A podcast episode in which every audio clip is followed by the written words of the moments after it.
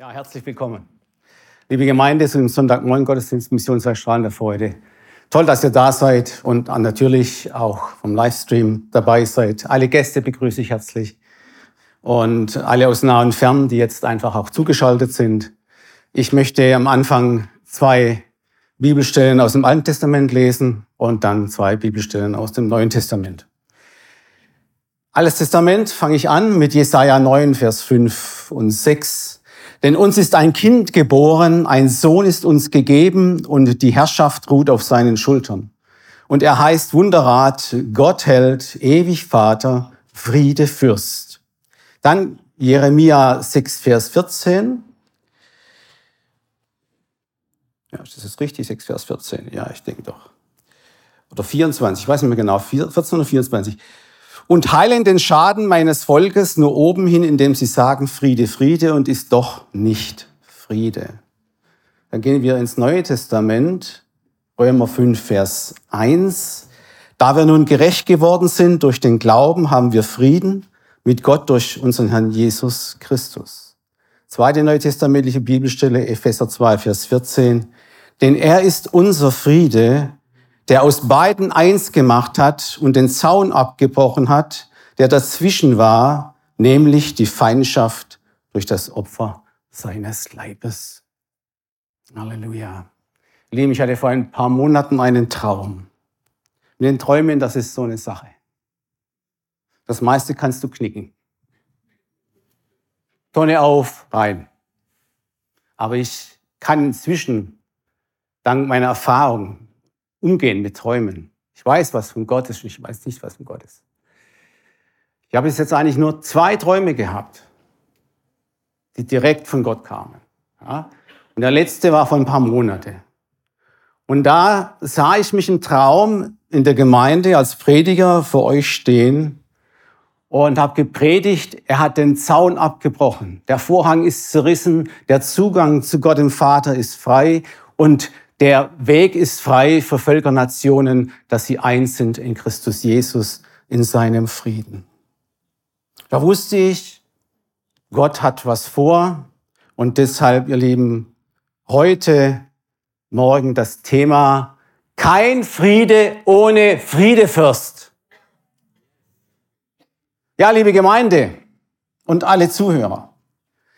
Das Thema heute Morgen, um, es den Frieden ja geht, schlechthin, da kann man sagen, ihr Lieben, in den letzten Wochen und Monaten ist uns allen wieder sehr schmerzhaft bewusst geworden, wie fragil und kurzlebig Friedenszeiten sind zwischen Völkern und Nationen, ja, auf der ganzen Welt. Ihr Lieben, diese entsetzlichen Gräueltaten des Terrors, die blutigen und verlustreichen Schlachten zwischen verfeindeten Volksgruppen, Nationen, Ländern, Völkern haben die Hoffnung einer friedlichen Koexistenz unter den Menschen in dieser Welt bis tief ins Mark erschüttert. Der Schrei und die Sehnsucht nach beständigem Frieden, ihr Lieben, er geht inzwischen durch alle Gesellschaftsschichten. Doch auch diese Hoffnungskerze erlischt allzu schnell, wenn wir in die Geschichte zurückschauen und erkennen, dass der Mensch mit den Jahrhunderten eben nicht klüger geworden ist. Und leider auch nicht besser geworden ist. Ihr Lieben, diese ständigen Unruhen, diese Kriege, dieser Terror in dieser Welt, sie sprechen eine eindeutige Sprache. Der Mensch hat aus der Geschichte, seiner Geschichte nichts gelernt. Da gibt es einen berühmten Spruch eines spanischen Schriftstellers, George Santaya heißt er. Und er hat diesen einen genialen Satz kreiert zu diesem Thema. Wer aus der Geschichte nicht lernt, ist verdammt, sie zu wiederholen. Ihr Lieben, die Hoffnung der Philosophen, der Humanisten in dieser Welt, dass sich der Mensch irgendwie zum Höheren entwickelt wird oder würde, die zerplatzt vor diesem Hintergrund wie eine Seifenblase. Ihr Lieben, es gab und es gibt sie eben. diese grausamen Tyrannen, diese gewissenlose Diktatoren, diese rücksichtslosen Machthaber, diese Terroristen, Nationen, die verführen und Nationen, die sich verführen lassen. Ihr Lieben, genau diese schlimmen Zustände herrschten auch damals zur Zeit des Propheten Jesaja und Jeremia. Ich sage in der Bibelschule oft, es hat sich nichts geändert unter der Sonne. Ja? Nur die Namen, ihr Lieben, der Tyrannen, die klangen im Alten Testament anders. Beispiel Nebukadnezar oder der, der furchtbare Anführer der Assyrer. Ja. Und die Kriegsmaschinerie, die war damals nicht so hoch technisch entwickelt wie heute. Aber ich möchte ehrlich sagen, keineswegs weniger grausam. Gerade das Volk der Assyrer war bekannt für grausamste Folterungen, Hinrichtungen, Zerstückelungen ihrer Feinde. Aber ihr Lieben, und da bin ich mir sicher, damals wollten die meisten Menschen auch schon lieber Frieden als Krieg. Und der lebendige Gott Abraham, Isaac und Jakobs, er hat diese Sehnsucht nach Frieden und seinen Geschöpfen wahrgenommen. Und hat einen ersten Lichtblick, einen hoffnungsvollen Hinweis gegeben, dass eine Zeit kommen wird, in der der wahre, der echte, der dauerhafte Friede möglich sein wird. Und ganz, ganz erstaunlich, ihr Lieben, dieser Prophet Jesaja, der da prophetisch redet, dass dieser Frieden nicht von einem Herrscher kommt. Er sagt, er kommt von einem Sohn. Von einem Sohn wird er kommen. Von einer Person wird er kommen. Und er hat ganz überraschende Merkmale, dieser Sohn. Erstens, ja, er heißt Friedefürst. Da wird so mit dem Titel Friedefürst Fürst wird er in die Welt eingeführt, dieser Sohn. Und bekommt dann noch zusätzlich göttliche Eigenschaften zugesprochen. Man nennt ihn Wunderrat, ewig Gott, Vater Held. Kein Wunder. Wir haben manchmal ein bisschen Schwierigkeiten, Jesus als Vater Held zu sehen.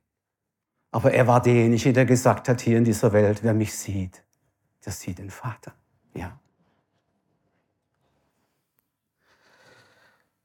Und ihr Lieben, wir wissen, dass das, das ist ja eine Weihnachtsbotschaft, wir haben ja bald Weihnachten, ja, dass diese Prophetie, welche sich dann 800 Jahre später in einer einzigartigen Weise übernatürlich in Raum und Zeit erfüllt hat, dass diese Prophetie wahr wurde, vor über 2000 Jahren der göttliche Friedefürst Jesus Christus kam als Sohn, wie es das Neue Testament sagt, geboren von einer Frau unter das Gesetz getan, also Galater 4,4, in diese kaputte kriegerische Welt.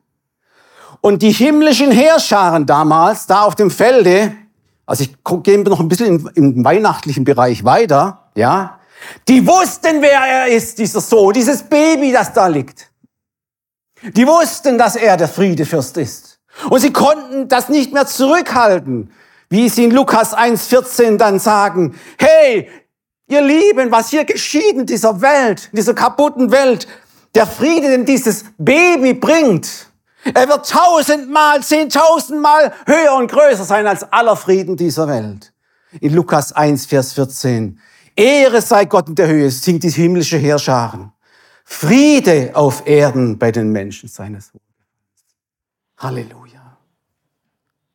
Halleluja. Ihr Lieben, und wieder, ihr Lieben, oder, oder ich möchte sagen, und immer noch, über 2000 Jahre später, schreit und sehnt sich die Welt nach Frieden. Aber nach einem Frieden, der mehr ist als ein Zustand zwischen zwei Kriegen, verstehen wir das. Richtig.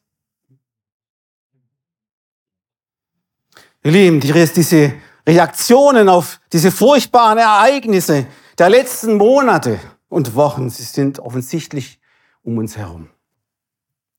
In jeder größeren Stadt, ihr Lieben, gehen die Menschen für den Frieden auf die Straße. Sie rufen zum Frieden auf, als Diplomaten, als Politiker. Sie rufen zum Frieden auf in den Social-Media-Kanälen, im Twitter, auf YouTube, in den Blogs, in den Fernsehkanälen, in den Zeitungen. Doch eine Frage muss erlaubt sein, ihr Lieben. Die darf gestellt werden. Wie viele dieser friedensbewegten Menschen haben Frieden mit Gott in ihrem Herzen? Und darauf kommt es mir heute Morgen an. Und wie viele dieser Friedensdemonstranten haben Frieden im eigenen Haus, in ihrer Familie, in ihrer Ehe. Ja, und wie viel dieser Friedensstifter lieben, die haben, gehen nach Hause, nachdem sie für Frieden demonstriert haben, gehen an ihren Arbeitsplatz und sind total zerstritten mit ihren Kollegen. Oder haben Krach mit ihren Nachbarn. Wenn der mal wieder morgens um sechs Uhr den Rasenmäher anschmeißt, nicht? Wisst ihr, da kannst du fast jeden Tag in der Zeitung lesen, da gehen Nachbarn mit Beil und Axt und Spaten und Gewehr aufeinander los. Das ist nicht, das ist, das ist Tatsache. Und dann die nächste Frage darf auch erlaubt sein heute Morgen. Wo beginnt denn überhaupt der Frieden? Der höher ist als alle menschliche Vernunft, so sagt das Neue Testament. Beginnt er etwa im Weißen Haus in Washington? Beginnt er bei der UNO? Beginnt er in Genf oder in Brüssel? Beginnt er im Sicherheitsrat? In Israel? In Ägypten etwa? Oder beginnt er da, wo man vielleicht eine Friedenskerze anzündet oder eine Friedensflagge hisst? Nein, nein, no, no, niet, niet, nada, nada. Ihr Lieben, wahrer Friede bedeutet unendlich viel mehr als die Abwesenheit von Krieg. Es bedeutet die Anwesenheit vom Friedefürst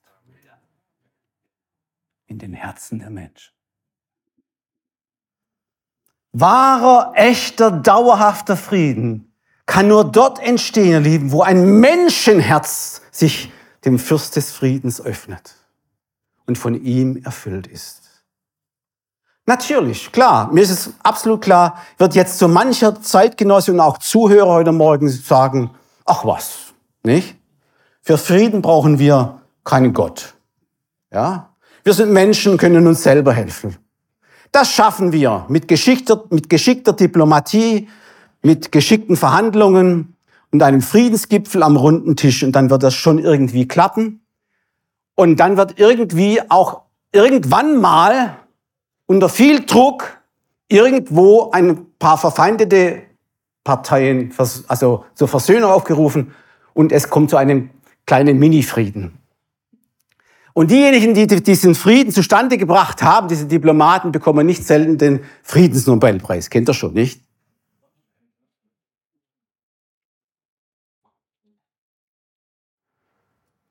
Ich habe diese Stelle genommen aus Jeremia. Es gibt auch einen faulen Frieden.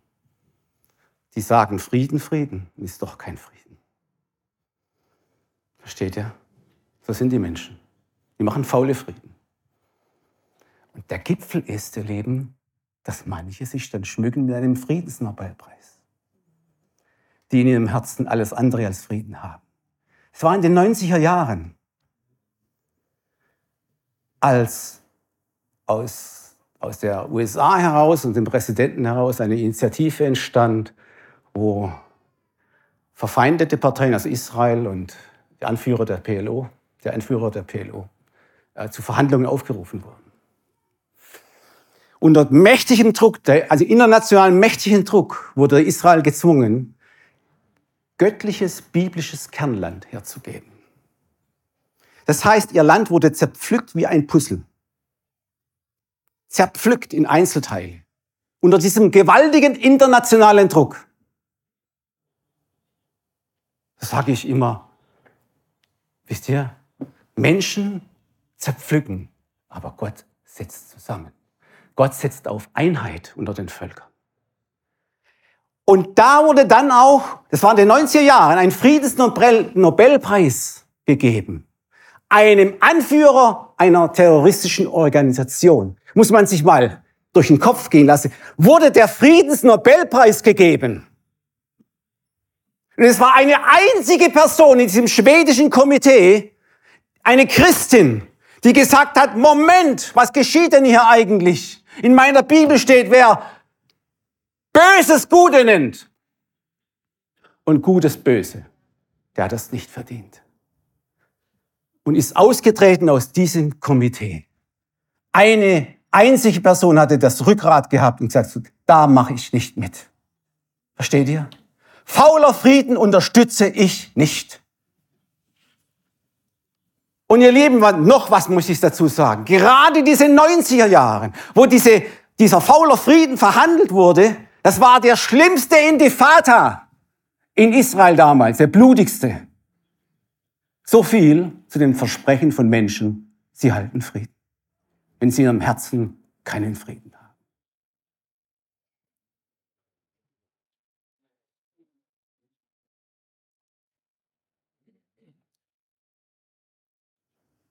Wir schaffen das, sagen die Menschen. Wir schaffen das. Wir packen es, Frieden zu machen.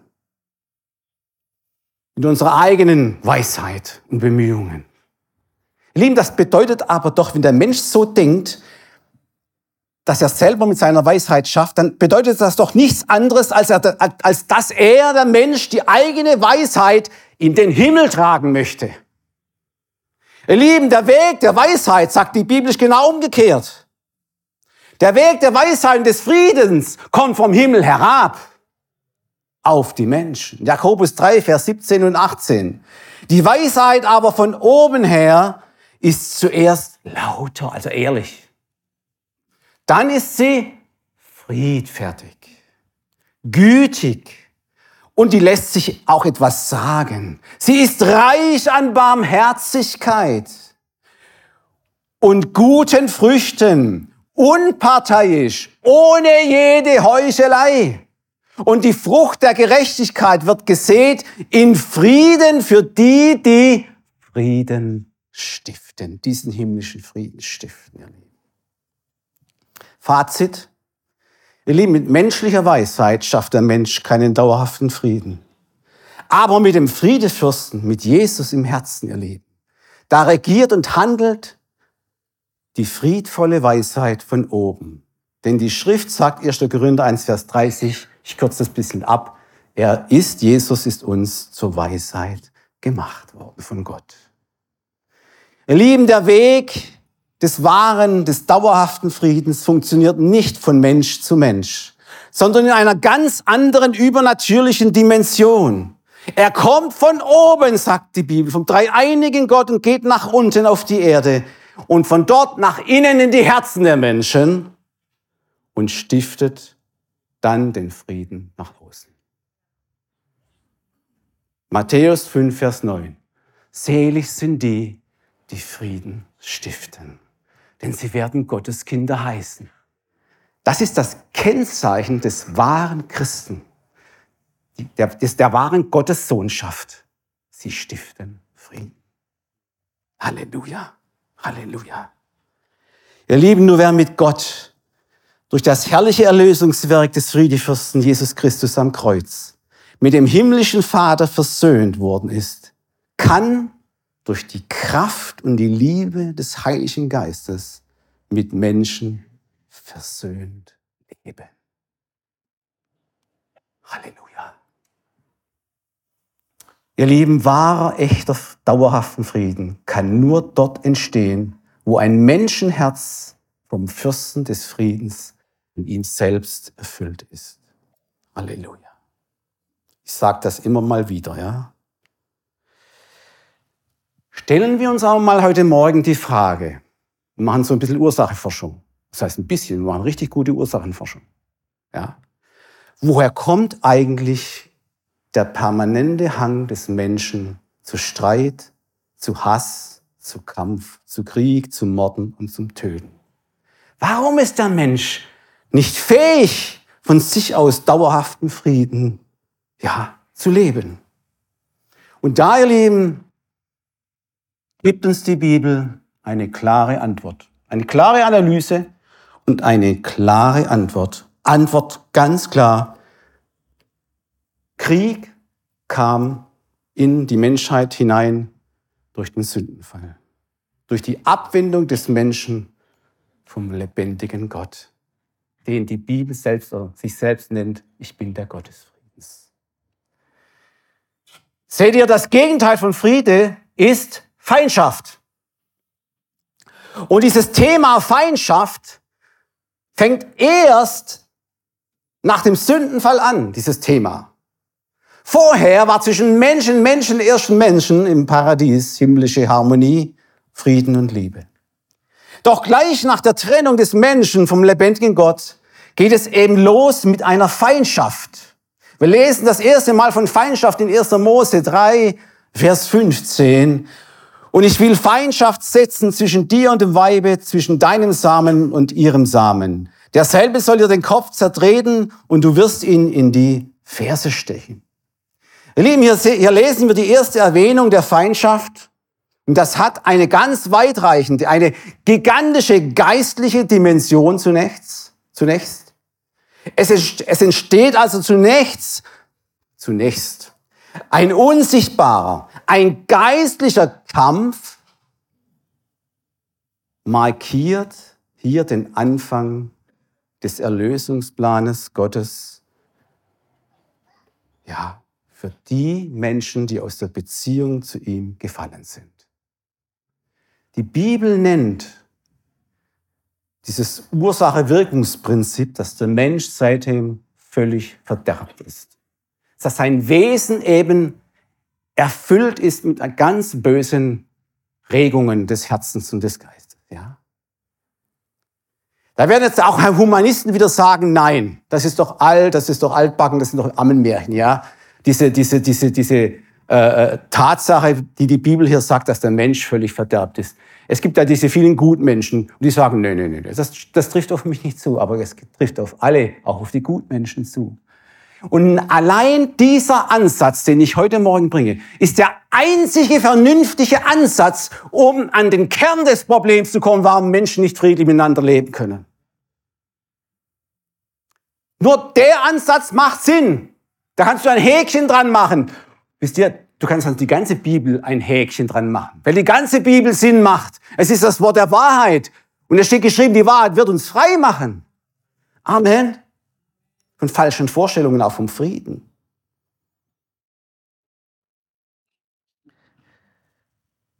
Ihr lieben bibelfeste Christen kennen das, diese ganze Dimension dieses geistlichen Kampfes, der da angesagt wird, dieser Feindschaften.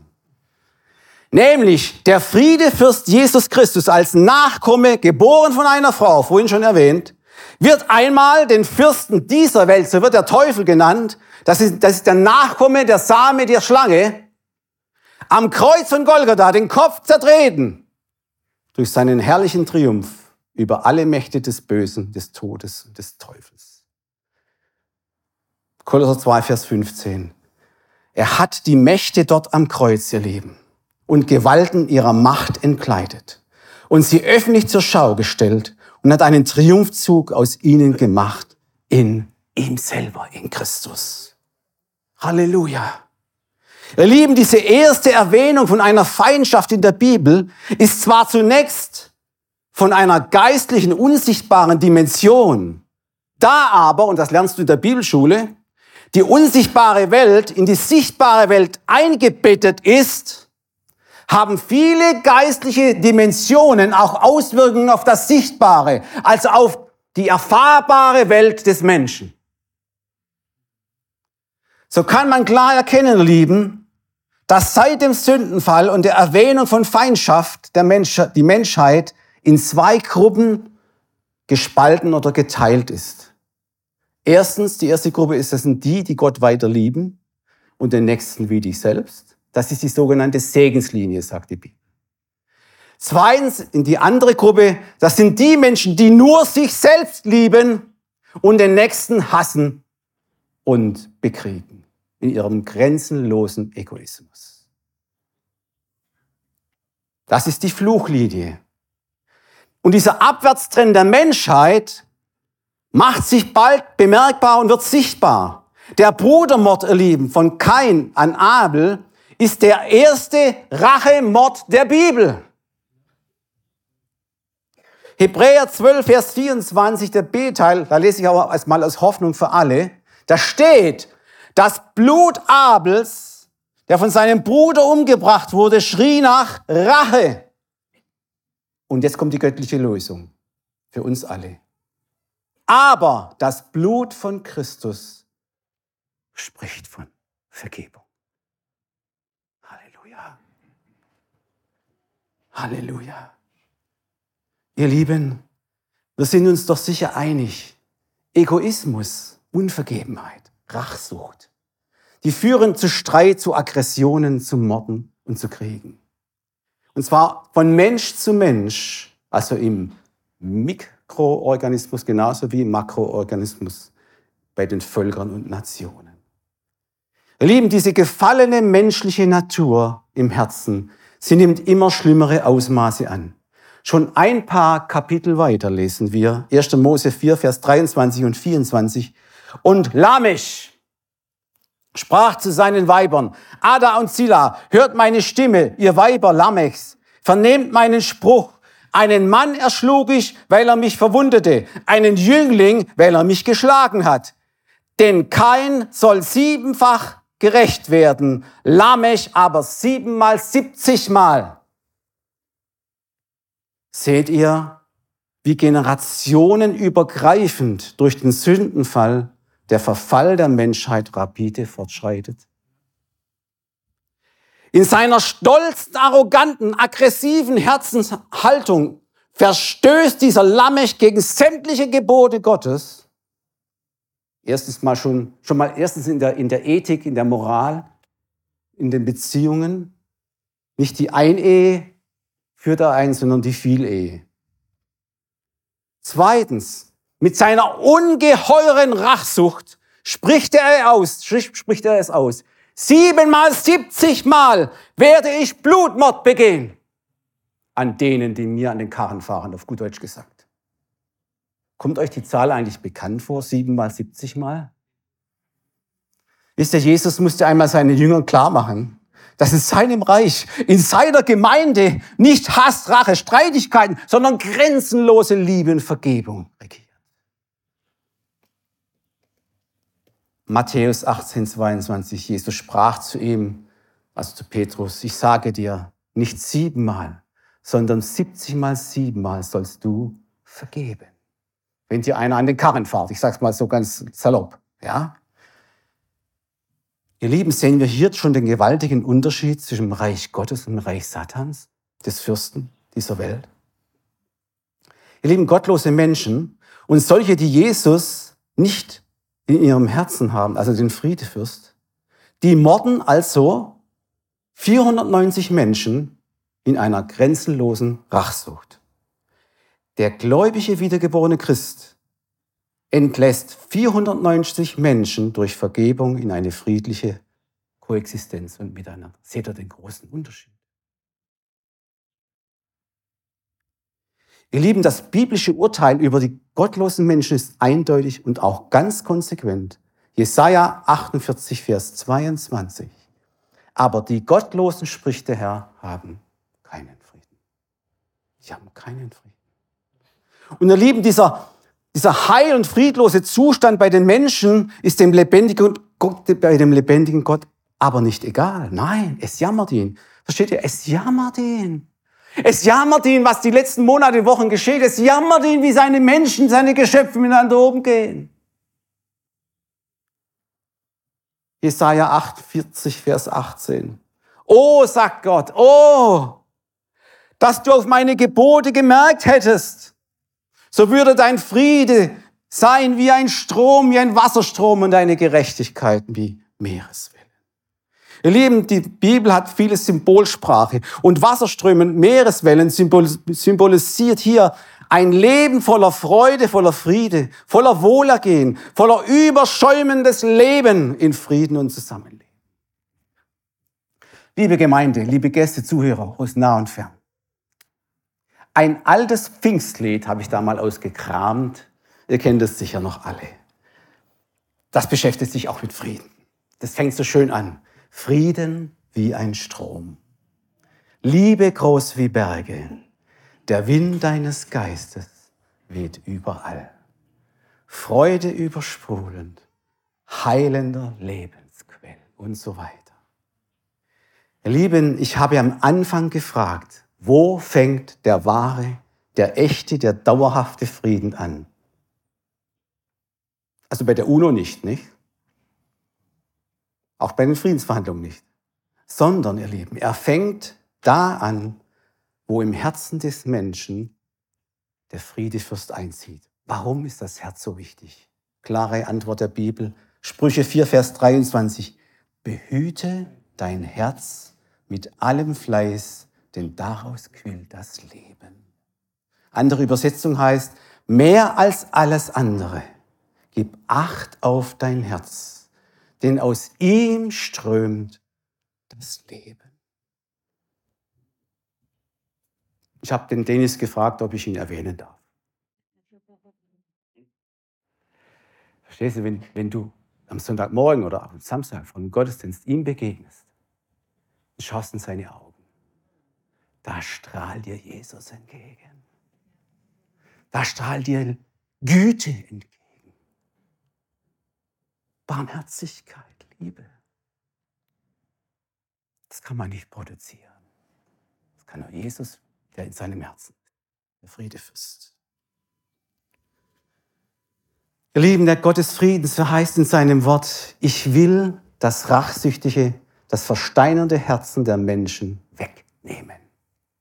Ezekiel 36, 26, da lese ich einen kleinen Teil vor, also A, ich will euch ein neues Herz und ein neues Geist in euch geben und will das steinerne Herz aus eurem Fleisch wegnehmen und ein fleischernes Herz geben. Das ist die Verheißung Gottes an alle Menschen, die sich dem Friedenfürst öffnen. Und ihr Lieben, und damit dies geschehen kann, sandte Gott seinen Sohn, den Friedefürst, in diese kaputte und heillose Welt, um, um uns von diesem großen Übel der Rachsucht, des Hassens und der Trennung vom lebendigen Gott zu erlösen. Der Preis für diese Erlösung, ihr Lieben, war unermesslich hoch. Er nahm die Strafe von unserer aller Schuld auf sich und starb den furchtbaren Foltertod stellvertretend für uns am Kreuz. Die Verheißung aus 1. Mose 3,15 und du wirst ihm in die Ferse stechen. Am Kreuz haben wir es gesehen. Qualvoll gestorben, in die Ferse gestochen, überall, der ganze Körper voller Wunden. Damit er uns erlöste. Halleluja. Damit er, ihr Lieben, damit er diese Trennlinie diese Fluchlinie, die unter den Menschen ist, diese Gottlosigkeit aufgehoben werden kann. Kolosser 2, Vers 14. Wir können uns das sehr bildlich vorstellen, weil es wird hier sehr bildlich beschrieben, was am Kreuz geschehen ist. Er hat den Schuldbrief, Achtung, getilgt, zerrissen, mit seinen Forderungen, die gegen uns waren, und hat ihn weggetan und an das geheftet. Halleluja. Die Bibel sagt, durch den Glauben an dieses herrliche Erlösungswerk des Friedenfürsten haben wir Frieden mit Gott. Römer 5, Vers 1. Da wir nun gerecht geworden sind, haben wir Frieden mit Gott durch unseren Herrn Jesus Christus. Und jetzt kommt was ganz Wichtiges, ihr Lieben. Dieser Glaube ist kein Wischi-Waschi-Glaube, der irgendwo oberflächlich intellektuell mit dem Verstand zustimmt. Nein, ihr Lieben, dieser Glaube, der geht da ins Zentrum, in die Schaltzentrale des Lebens hinein, in das Herz. Da soll er hineinkommen. Dem Zentrum des Lebens und von dort aus wieder herausquellen. Römer 10, Vers 10. Denn wenn man von Herzen, das ist entscheidend, wenn man von Herzen glaubt, so wird man gerecht. Und wenn man mit dem Mund bekennt, so wird man gerettet. Ihr Lieben, dieser Herzensglaube geht einher mit einer radikalen Umkehr des ganzen Menschen. Ich sag's nochmal. Mit einer radikalen Umkehr des ganzen Menschen. Geist, Seele und Leib gehört da dazu. Und einer völligen Neuausrichtung und Hingabe zu einem neuen Leben in Friede, Freude und Gerechtigkeit im Heiligen Geist. Man darf da keinen faulen Frieden verkündigen. Jeder, der in irgendeiner Kirche ist und behauptet, durch Taufe, durch eine christliche Hochzeit, durch eine Konfirmation oder Kommunion oder sonst was, ist alles getan für, für dich. Ja. Der geht nicht an den Kern, der geht nicht an das Herz. Nein, ihr Lieben, die Bibel sagt, radikale Umkehr. Radikale Umkehr. Im Herzen fängt es an. Gib deine Sünden diesem Sündenlamm, das für dich gestorben ist. Und dann fang ein neues Leben an. Halleluja. Halleluja. Wisst ihr, diese Situation damals, als Jeremia geschrieben hat, horcht nicht auf diejenigen, die sagen, Friede, Friede, alles wird gut. In der Hoffnung für alle steht geschrieben an der Stelle, nur ruhig Blut, es wird alles gut. Gott wird schon ein Auge zudrücken über eure Sünden, über eure Schlechtigkeit, über euren Götzendienst, über euer ehebrechiges Verhalten, über eure ganzen Versagen und alles, ja. Es wird zu keinem Krieg kommen. Das waren die falschen Propheten, auf die dürfen wir heute auch nicht horchen. Es gibt keine einfache Lösung für dieses Problem der Menschheit. Die sagen, Friede, Friede, ach, der liebe Gott, nicht? Wird schon ein Auge zudrücken bei dir. Wird schon alles gut. Nein, eben, es wird nichts gut, Leben. Wir sehen es, wie es um uns her aussieht. In den Beziehungen der Menschen, in diesem kleinen Bereich, geht es ja schon los. Ein Sprichwort sagt, unter jedem Dach ein Ach. Du kannst jeden Tag lesen und hören von Morden in der Familie, von Totschlag, von Kindern, die, die umgebracht werden, von schrecklichen Ereignissen. Da sagt mir noch einer, der Mensch entwickelt sich zum Hören.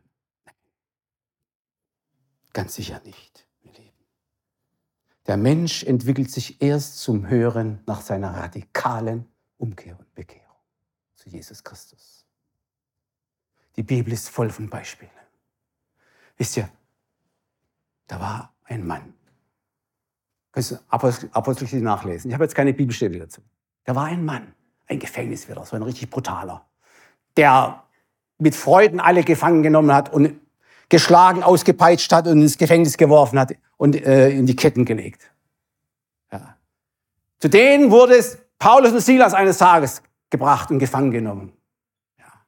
Dann geschah ja dieses Wunder, wir kennen diese Geschichte, ja, wo die Gefängnistüren aufgingen. Und er wollte sich ja schon umbringen, ja, weil er hatte Angst, dass er danach äh, von, von, von seiner Obrigkeit dafür bestraft wird. Dann hat Paulus gesagt, halt, stopp, stopp, stopp, stopp, stopp. Nee? Lass das.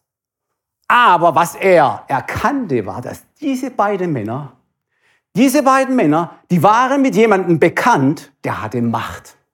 Der hatte eine Herrschaft. Jesus. Eine Herrschaft, eine Macht, eine Herrlichkeit, die er bis dahin nicht kannte. Und dann hat er gerufen, ihr lieben Männer, was muss ich denn tun, damit ich errettet werden, er werde? Er erkannte sofort seine Schuld vor diesem herrlichen, mächtigen Gott. Dann hat Paulus gesagt, glaube von ganzem Herzen, ganzem Herzen an den Herrn Jesus Christus. So wirst du in dein Haus gerettet. Was geschah sofort danach? Sofort danach kamen die Werke der Liebe. Versteht ihr? Nicht irgendwie, das muss man ihm antrainieren. Nein, der Heilige Geist, sagt die Bibel, ist ausgegossen. Die Liebe durch den, durch den Heiligen Geist ausgegossen in die Herzen. Der hat sofort sein Werk getan. Er hat sie aufgenommen in sein Haus. Er hat ihre Wunden verbunden. Versteht ihr? Er ließ sich taufen, sein ganzes Haus und folgte Jesus. Und da gibt es, da könnte ich jetzt noch viele Geschichten erzählen. Versteht das? Saulus war ein Mörder, sagt die Bibel. Ein Verfolger der Christen. Der sie ins Gefängnis geworfen hat, gnadenlos. Aber Gott, Jesus ist. Ich habe jetzt nicht mehr so viel Zeit, da läuft die Uhr schon ab. Ihr Lieben, das Evangelium des Friedens verändert Menschen. Verändert Menschen. Auch heute noch. Es gibt Dutzende von Beiträgen, von glaubwürdigen Beiträgen, von seriösen, äh, ähm, äh, äh, ja, also von seriösen Sendern, die berichten, wie ehemalige Hamas-Kämpfer und Hisbollah-Kämpfer durch den Friedefürsten, durch Offenbarungen und Zeugnisse und weiter in ihr Leben kamen und sie haben eine radikale Umkehr erlebt. Versteht ihr? Eine radikale Umkehr. Aller Hass war vorbei. Liebe war in den Herzen. Lieben, ich muss, ich muss ja erst zum Schluss kommen. Halleluja. Epheser 2, 14 bis 17. Denn er, Jesus Christus, ist unser Friede, der aus beiden eins gemacht hat und den Zaun abgebrochen hatte, der dazwischen war. Nämlich die Feindschaft durch das Opfer seines Leibes hat er abgetan das Gesetz mit seinen Geboten und Satzungen, damit er, passt auf, in sich selber aus den Zweien, und das sind die Juden und die Heidenvölker, einen neuen Menschen geschafft hat und Frieden machte und die beiden versöhnte mit Gott in einem Leib durch das Kreuz, dem er die Feindschaft tötete. Endlich, ihr Lieben, wird die Feindschaft getötet.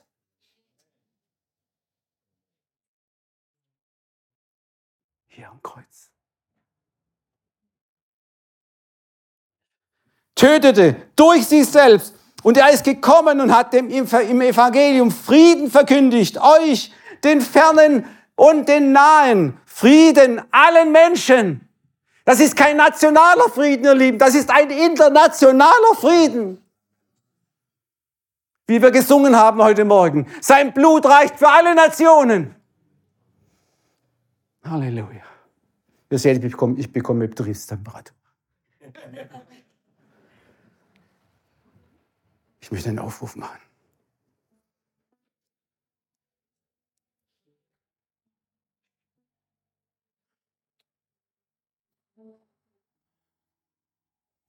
Lieber Zuhörer, lieber Gast,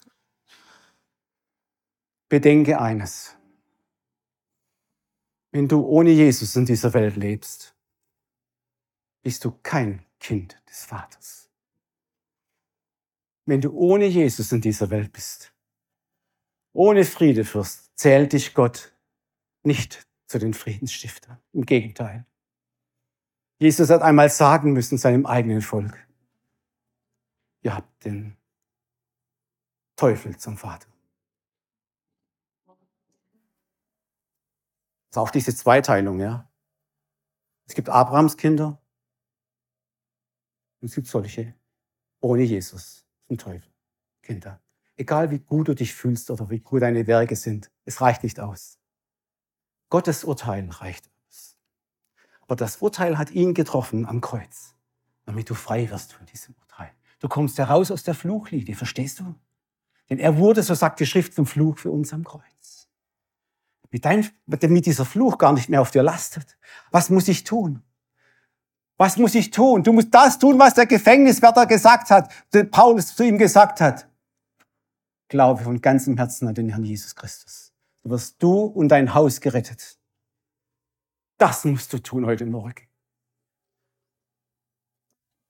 Dazu möchte ich dich aufrufen. Komm aus der Feindschaft heraus, komm zum Friedefürst. Er hat am Kreuz in Golgatha für deine Sünden, deine Feindschaften den höchsten Preis bezahlt. Sein kostbares Blut haben wir gehört. Redet von Vergebung, nicht von Hass. Gib ihm jetzt dein Herz, dein Leben. Kehre radikal um vom zerstörerischen Weg der Rache, des Hasses, der Unvergebenheit. Denn der Friedefürst ist erschienen. 2000 Jahren. Steht in der Bibel, verlasst diesen Weg Verlass diesen Weg des Hasses und der Rache Und dann kommt es zustande. Er richtet deinen Fuß auf den Weg des Friedens. Sodass es in dieser Welt ein Stück heller wird und wärmer wird. Mit jedem wiedergeborenen Christ wird es ein Stück heller und wärmer. Das Potenzial ist sogar da, damit sich Völker versöhnen können. Das Potenzial ist da. In den großen Erweckungen der letzten Jahrhunderte ist ja, was da geschah. Polizisten mussten in Rente gehen. Gefängnisse mussten schließen. Das ist kein Witz. Das könnt ihr mal nachlesen in der Kirchengeschichte. Gell, Uli? Da brauchte man keine Richtung, keine Staatsanwälte mehr. Das kann nur der Friedefürst ausrichten in dem Herzen. Wir wollen aufstehen. Ich möchte einen Aufruf machen, auch für alle, die es mit dieser, ja, die sagen, in meinem Haus, in meiner Ehe, in meinen Beziehungen, in meinem Arbeitsplatz, in der Schule, in der Ausbildung, kann ich noch nicht Frieden, in Frieden leben. Ich schaffe es nicht. Du wirst es auch nicht schaffen mit eigenen Anstrengungen. Du wirst es nur schaffen mit dem Friedefürst. Dann möchte ich dich einladen, dass wir für dich beten. Dass der Friede Gottes, der höher ist als alle menschliche Vernunft, auch in dir die Wirkungen zustande bringt, in deinem Leben, in deinen Beziehungen. Amen. Amen.